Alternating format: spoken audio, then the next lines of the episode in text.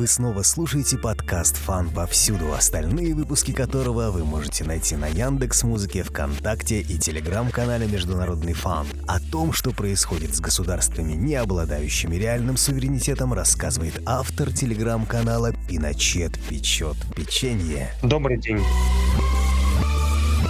Две недели назад внезапно в газете «Вашингтон-Пост» выходит здоровенная статья, в которой рассказывается о том, что бедственное положение Гаити, которое мы все наблюдаем, а в некоторых случаях даже там новостники наблюдают в прямом эфире после землетрясения, сложилось в силу вполне конкретных обстоятельств. А именно в 1825 году Франция, бывшая метрополия, навязала Гаити долг за их независимость. Долг был очень большой, в 5 даже в 6 раз больше годового бюджета Франции. Он составлял в тот момент 150 миллионов франков. Газета «Таймс» в тот момент э, написала, что, в общем, далеко не каждый правитель Европы готов был бы удовлетворить такие требования и выплатить такой долг. Но вот Франции удалось навязать эти финансовые обязательства Гаити. Естественно, не просто так, а исключительно с помощью пушек. Туда был отправлен флот во времена Людовика XVIII. И французские переговорщики просто принудили гаитян подписать договор, по которому они обязались выплачивать этот огромный долг, а взамен Франция признает Гаити независимым государством, то есть это касается и взять в долг, вести с кем-то торговлю. Это касается международных финансовых обязательств, ну и так далее, и так далее, и так далее. И вот об этом американская статья очень подробно писала. Вывод у нее был довольно простой. Те проблемы, которые мы сейчас в Гаити видим, это на самом деле результат того, что страна в течение ста с чем-то лет выплачивала колоссально огромный долг Франции. Даже в 1947 году Гаити что-то была должна Франции в рамках этого долга. Но в конечном итоге там все было как бы списано, потому что за это время Гаити несколько раз, как минимум, как считаю, как минимум в два или в три раза переплатила эту изначальную сумму. Точных сумм при этом никто не знает, потому что все это проводилось через кучу банков, это был 19 век. Документация формально есть, но ее надо раскапывать в куче архивов, она практически вся записана от руки, и это не, как вы понимаете, эпоха Средневековья, где, конечно, тоже осталось огромное количество письменных источников, но их просто в таком количестве нет. Один только перечень тех, кому Гаити была должна, а формально это долг не просто бывшей колонии перед метрополией Гаити перед Францией, это долг долг Гаити перед Францией за то, что они в свое время, гаитяне, отменили рабство на своем острове. И вот потомки рабовладельцев через французское правительство предъявляют требования финансовые к гаитянскому правительству с требованием к бывшим рабам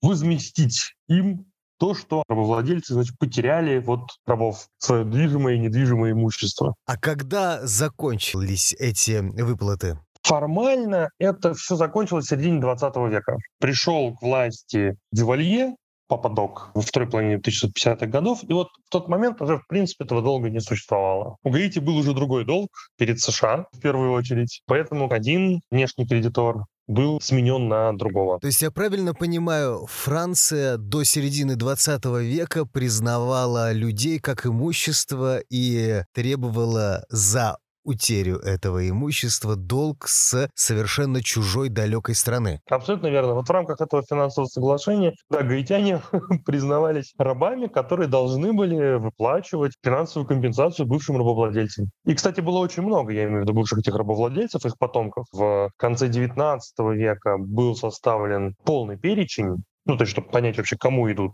все эти финансовые, так сказать, долговые расписки, помимо тех, конечно, что оседали в банках, которые обслуживали этот долг, все это были государственные банки, надо сказать, получилось шесть томов шесть рукописных томов. А банк, между прочим, который обслуживал этот долг, это промышленный банк Франции. То есть с помощью вот этого долга Франция, в частности, финансировала свое промышленное развитие.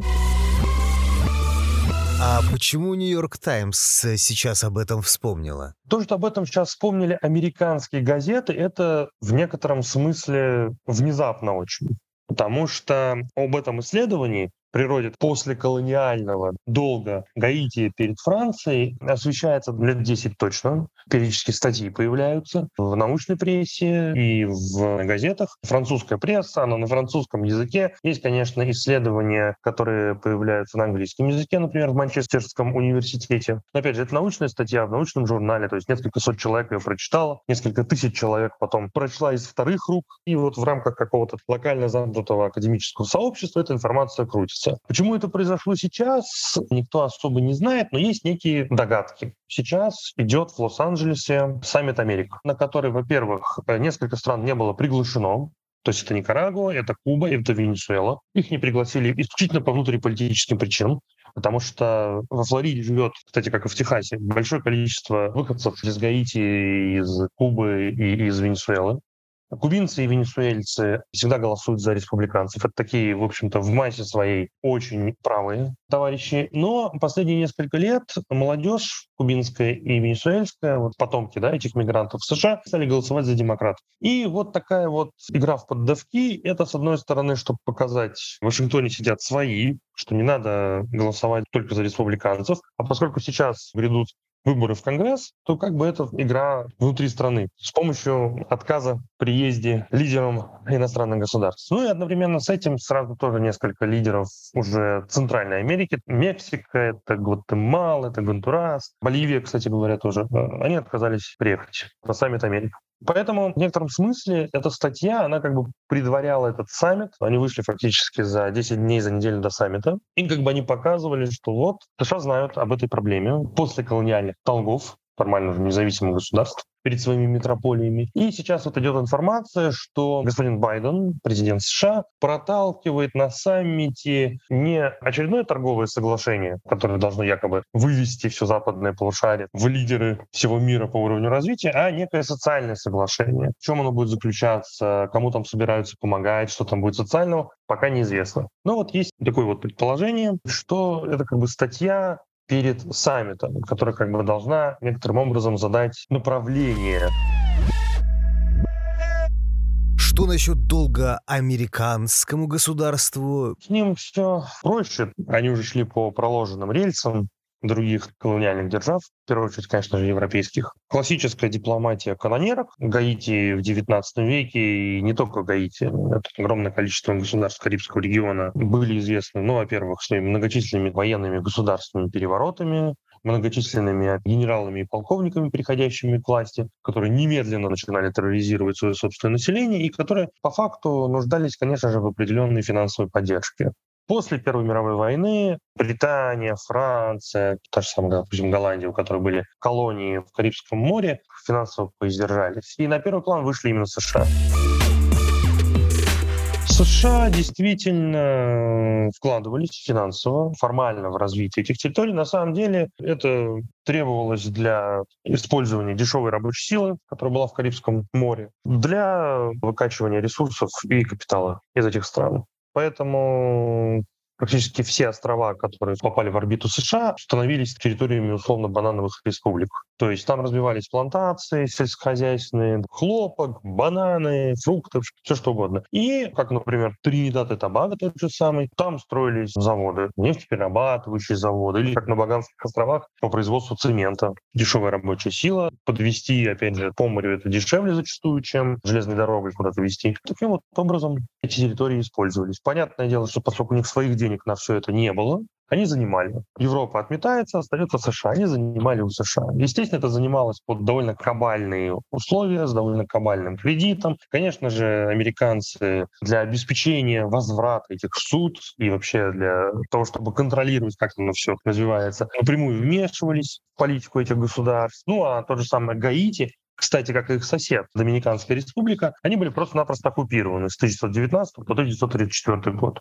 Причем обоснование оккупации было вообще совершенно потрясающим. Надо было внести стабильность на остров, где располагались эти два государства, и обеспечить процветание их жителей. Ну, естественно, стабильность была привнесена исключительно на штыках американской морской пехоты. Процветания особого не случилось. Там просто подавили и на территории Гаити, и на территории Сан-Доминго местных националистов и рабочее движение, которые сопротивлялись американской эксплуатации. Ну и обеспечили себе становление и превращение вот этих двух государств в такие вот подконтрольные клиентелистские режимы. Достаточно вспомнить, в общем, кем был Трухильо Сан-Доминго Доминиканской республики, который был совершенно откровенным апологетом фашизма, разве что Гитлер у него не был кумиром, кумиром был скорее Муссолини.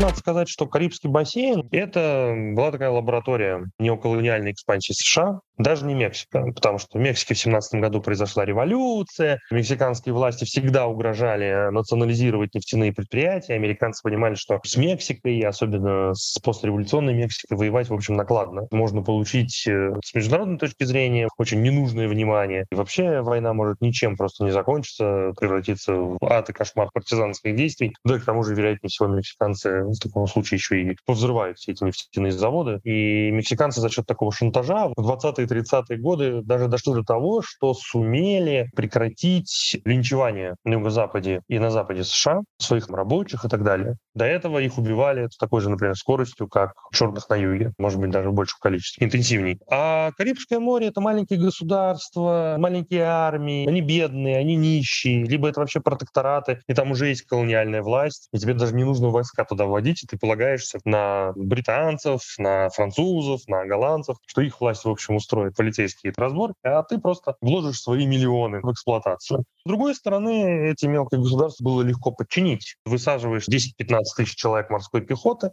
они, конечно же, давят все вокруг себя. В ответ ты к власти приводишь своих клиентов. А после, уже во времена Рузвельта, произошел как бы отказ непосредственно от военных вторжений. После Рузвельта американцы вторгались, безусловно, на свой задний двор да, в Латинскую Америку. Но Чаще всего это уже именно были вторжения, а не так, что они там приходили и оккупировали, годами присутствуя на территории. Нет. Вместо оккупации они просто-напросто плотно работают с местными, так сказать, элитами, с местной верхушкой, они их подкупают, э, они с помощью подчинения американскому капиталу, привязывают местные экономики к Вашингтону, и вся верхушка оказывается, ну, экономически особенно, она кормится за счет Вашингтона. И, конечно они супер лояльны. США не надо в ту же Гаити, допустим, или Сан-Доминго оккупировать. Достаточно проплатить нужным товарищам, стоящему власти, и они все сами сделают. Кого надо убьют, кого надо приструнят, и будут охранять американские капиталы вложения. И к чему же привела неоколониальная политика вассалов? Ситуация тут на самом деле э, довольно сильно разнится от, скажем так, острова к острову. Гаити, как известно, пережили в 2009, если не ошибаюсь, году совершенно жуткое землетрясение. Ну, в буквальном смысле слова оно уничтожило государство. И США вот именно в Гаити некоторым образом отошли от практиковавшейся на протяжении десятилетий политики, что мы там вторгаемся, но не оккупируем. США не просто вторглись. По сути дела, была самая настоящая военная оккупация острова. Продолжалась там несколько лет, базы, ну, формально как бы логистически, не военные, но это формально. У США на Гаити остаются до сих пор. Лучше от этого Гаити не стало. Государство как в состоянии тотального банкротства и неспособности вообще хоть что-то сделать, так и осталось. В этом, конечно, есть просто колоссальная разница с тем, что происходит в Доминиканской республике где все-таки сумели после того, как скинули, свергли диктатуру Трухилья и ряд других американских ставленников, все-таки некоторым образом стабилизировать политическую систему по сравнению с Гаити. Доминиканская республика — это ну, просто небо и земля. На восточной части острова более-менее стабильный политический режим, с хорошо развитой туристической сферой, люди, которые зарабатывают, конечно, немного, но в разы больше, чем Гаити. И, конечно, преступность в Доминикане в разы ниже, чем в Гаити. Ямайка славится не только как кокаиновый, например, хаб, но и как э, страна с очень высоким уровнем убийств. Она постоянно находится в тройке лидеров по количеству убийств даже не в западном полушарии, а по миру вообще. Не так давно, буквально 5-6 лет назад, там было где-то 90 с чем-то убийств на 100 тысяч человек населения. Для сравнения, в США, то есть в стране, которая вообще славится там и массовыми расстрелами, убийствами, происходящими в гетто постоянно, там на улицах и так далее. Вот в США в среднем по стране где-то 7-8 убийств на 100 тысяч. На Ямайке 12-13 раз больше было. Ну и сейчас не намного меньше. В других странах формально есть более-менее стабильные политические режимы, при этом в экономике их полностью доминируют либо США, либо США и их ближайшие союзники из э, Западной Европы. Ну, в первую очередь Британия, конечно. Франция тоже вкладывает какие-то деньги, там Голландия. Сейчас начал туда еще проникать Китай, но пока не очень уверенно. Вариантов развития ситуации несколько. Самый простой, что все будет как обычно. Ту ситуацию, которую мы сейчас наблюдаем, будет продолжаться в течение ближайших, ну, скажем так, 50 лет. То есть на Гаити будет бардак, в Доминикане относительно устойчивый политический режим. Правда, вот недавно там министра убили в офисе. Стабильность, как бы, она имеет некий привкус именно государством третьего мира. Второй вариант — это обретение независимости по аналогии с независимостью кубинской. Но для этого, во-первых, нужна революция. А во-вторых, кубинская революция в том виде, в котором она состоялась, в плане развития острова, это результат вполне конкретного состояния мира на тот момент. То есть существование Советского Союза, его противостояние США, существование, кстати говоря, коммунистического Китая гораздо более радикально и агрессивно настроенного, чем нынешний Китай. Никогда не стоит забывать, что тот же самый Мао, для него, хотя это была, в общем-то, риторической фразой, что надо устроить ядерную войну с мировым империализмом, американский империализм — это бумажный тигр, это были вполне искренние убеждения товарища Мао. Вел себя Китай на внешней арене очень агрессивно. И, в общем-то, больших трудов стоило американским дипломатам и надо сказать, что и самим китайцам довести дело до того, что фактически коммунистический Китай стал союзником США во времена правления Ричарда Никсона. Третий вариант тоже, как ни странно, маловероятный, но о нем сейчас очень активно говорят. Как раз перед э, саммитом Америк в Лос-Анджелесе о нем стали говорить. Вариант исторической финансовой компенсации. То есть гаитян заставили платить за свою независимость. Почему бы Франции не возместить Гаити все то, что они ей заплатили? Сейчас движение репараций, его надо отличать от американского движения репараций, где американские черные требуют репарации от правительства за дикое рабство на американской территории. Это движение репараций, по сути, требует от бывших колониальных метрополий выплат для их колоний. Понятное дело, что вряд ли такое соглашение тоже будет когда-либо достигнуто. В самом по себе это очень неприятный прецедент, потому что сегодня Франция платит Гаити за сто лет вот этого долга, непонятно за что, да, взятого. То есть рабовладелец требует у раба выплаты за то, что раб стал свободным. Но такое же можно представить в отношении других колоний Франции в Западной Африке, Карибских колоний, на Мадагаскаре, в Азии. Тут достаточно просто запустить некий прецедент, и все покатится под откос, потому что у нас есть Британия, которой тоже можно огромные счета предъявить. Есть Голландия, есть Бельгия. Все европейские страны начнут выплачивать все эти исторические долги Европы, как некого современного финансового центра мира, как одного из самых благополучных, на самом деле самого благополучного мирового центра, просто не станет она закончится тут же. Поэтому третий вариант практически невероятен, то есть еще менее вероятен, чем революция социалистическая на Ямайке или Тринидад и Тобаго или на Антильских островах. Но самый вероятный вариант будет продолжена нынешняя политика доминирования США в регионе, хотя, конечно, в будущем США будут оспаривать э, свое доминирование с Китаем. Такая же политическая ориентация больших стран региона на наиболее крупные центры силы, и в то же время, ну, такое внутреннее реформирование, ну, тоже продолжится. Это был фан повсюду все выпуски вы можете найти на Яндекс Музыке, ВКонтакте, Телеграм-канале Международный фан. Подписывайтесь на Телеграм-канал Пиночет печет печенье, автор которого рассказал об обделенных вниманием международной общественности бедствующих странах. Всего хорошего.